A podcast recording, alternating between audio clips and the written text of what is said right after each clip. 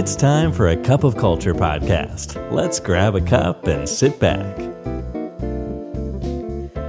ได้เวลาจิบกาแฟคุยกันเรื่องวัฒนธรรมองค์กรกับ A Cup of Culture แล้วนะครับ สวัสดีครับ ขอต้อนรับคุณผู้ฟังเข้าสู่กาแฟแก้วที่ 357 วันนี้อยู่กับผมจุลดิตดิษยานันท์นะครับ เคยมีสักชั่วขณะหนึ่งในชีวิตหรือไม่ครับที่ เรากรอเทปชีวิตไปข้างหน้า แล้วก็หลับตาจินตนาการ ว่าในวันที่เราจากโลกนี้ไปแล้วเนี่ยเราจะถูกจดจำแบบไหน คนรอบข้าง ทั้งครอบครัว เพื่อนสนิทมิตรสหาย คนรู้จักจะคิดถึงเราอย่างไร หรือเราได้ทิ้งอะไรเอาไว้ให้กับโลกใบนี้บ้างคำถามจั่วหัวปนเศร้านิดๆเพราะคงไม่มีใครอยากจะนึกถึงวันสุดท้ายของชีวิตนี้เนี่ย ถือเป็น wake up call ชั้นดีเลยนะครับ ที่จะทำให้เราทุกคนเนี่ยเกิดความตระหนักขึ้นมาได้ว่าเราใช้ชีวิตในทุกๆวันนี้ไปเพื่ออะไร มีอะไรที่เราอยากปรับแก้หรือไม่ เพราะอันที่จริงเราทุกคนล้วนเป็นผู้เขียนบท และผู้กำกับชีวิตของตนเองทั้งสิ้นนะครับ ในกาแฟแก้วนี้ผมแปลต้นฉบับภาษาอังกฤษที่ถูกเขียนโดยคุณเจสันเฮนเนซี Founder และ CEO ของบริษัท Hennessy Digital ซึ่งเป็น SEO Agency ชื่อดังแห่งหนึ่งนะครับ แล้วเราก็อาจพูดได้ด้วยว่าคุณเจสันเองเนี่ยก็เป็นนักธุรกิจที่ประสบความสำเร็จคนหนึ่ง ที่มาของบทความที่คุณเจสันเขียนเนี่ยก็มาจากการที่เมื่อเร็วๆนี้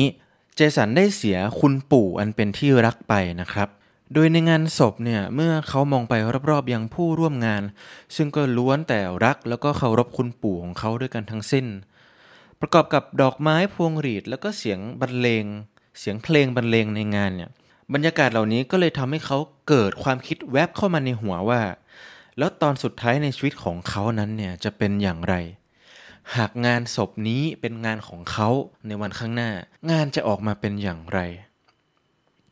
แต่แทนที่จะรู้สึกหวาดกลัวถึงช่วงเวลาดังกล่าวนะครับ ความคิดนี้เนี่ยกลับทำให้เขารู้สึกฮึกเหิม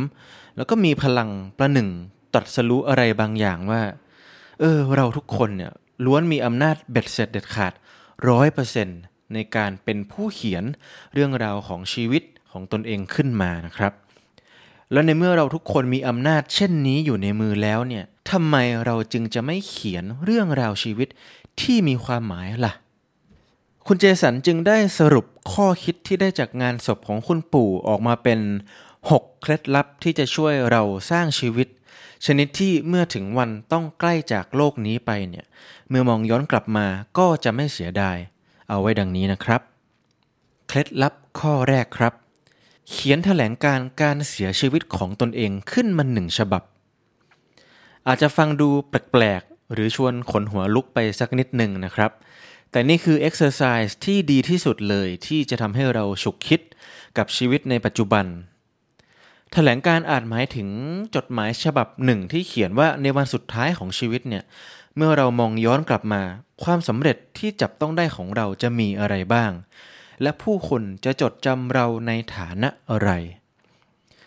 สิ่งเหล่านี้จะช่วยย้ำเตือนถึงเป้าหมายของเรานะครับ ที่ก็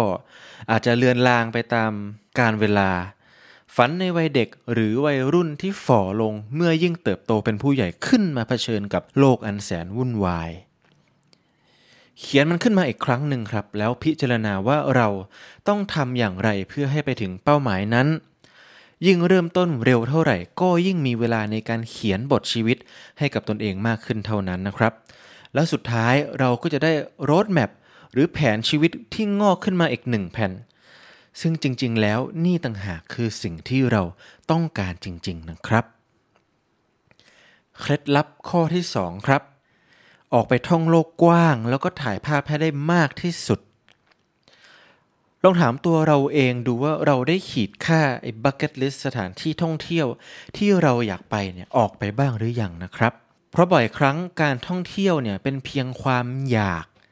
คือรู้ทั้งรู้แหละว่าดีแต่ก็ไม่ได้ทำสักทีนะครับ เราอาจจะมองว่ามันเป็นค่าใช้จ่ายฟุ่มเฟือยในช่วงเศรษฐกิจโลกฝืดเคืองเช่นนี้ แต่อันที่จริงการออกไปเดินทางนี่แหละ คือของขวัญที่ดีที่สุดที่เราจะมอบให้กับตนเองได้นะครับ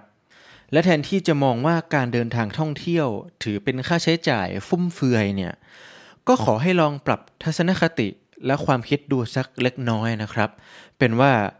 จริงๆ แล้วการท่องเที่ยวคือการลงทุนเพื่อการศึกษาหาความรู้ แทนที่จะเป็นเรื่องของความฟุ่มเฟือยนะครับ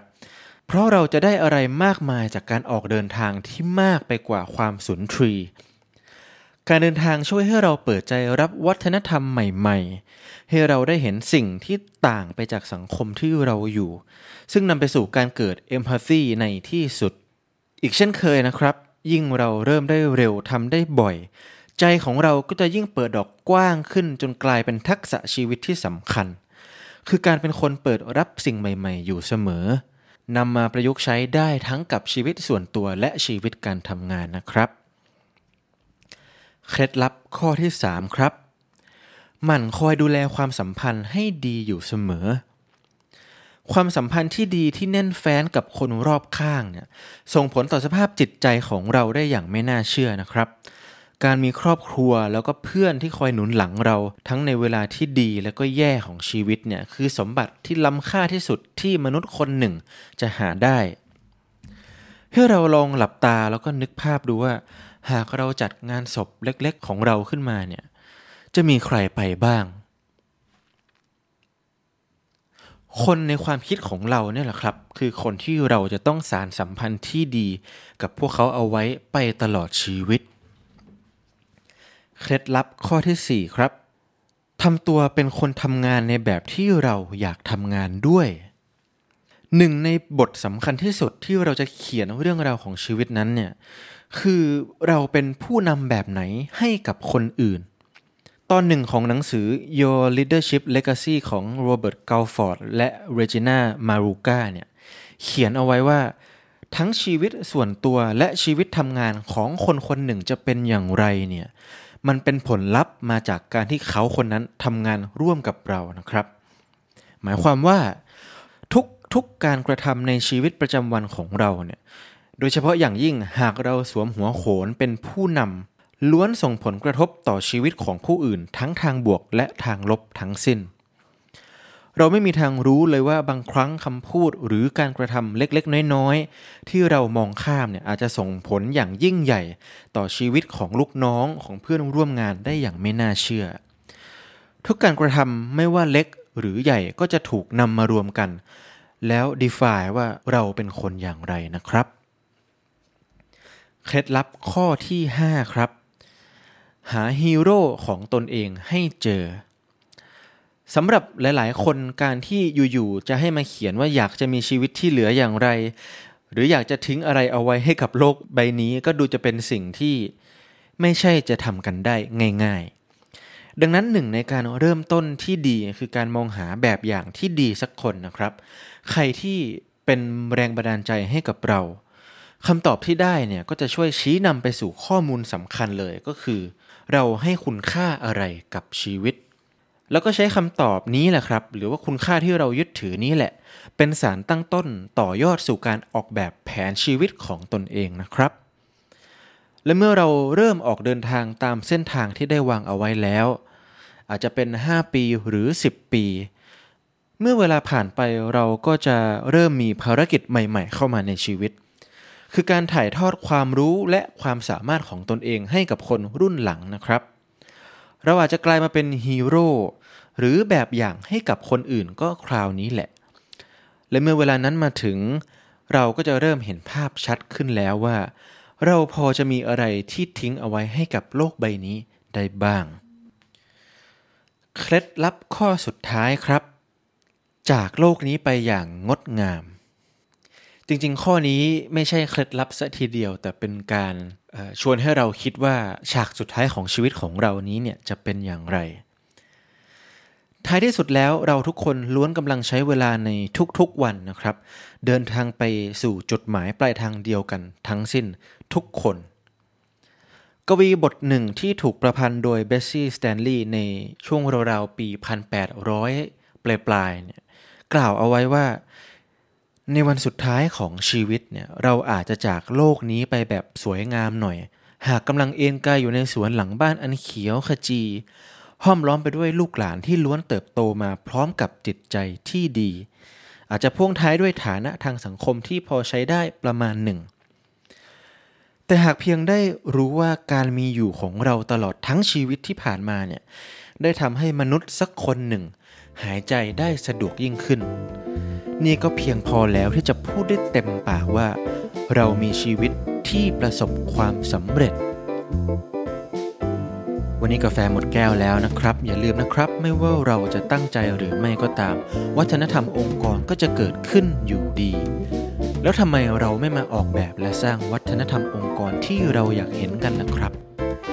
ขอบคุณครับ And that's today's Cup of Culture. See you again next time.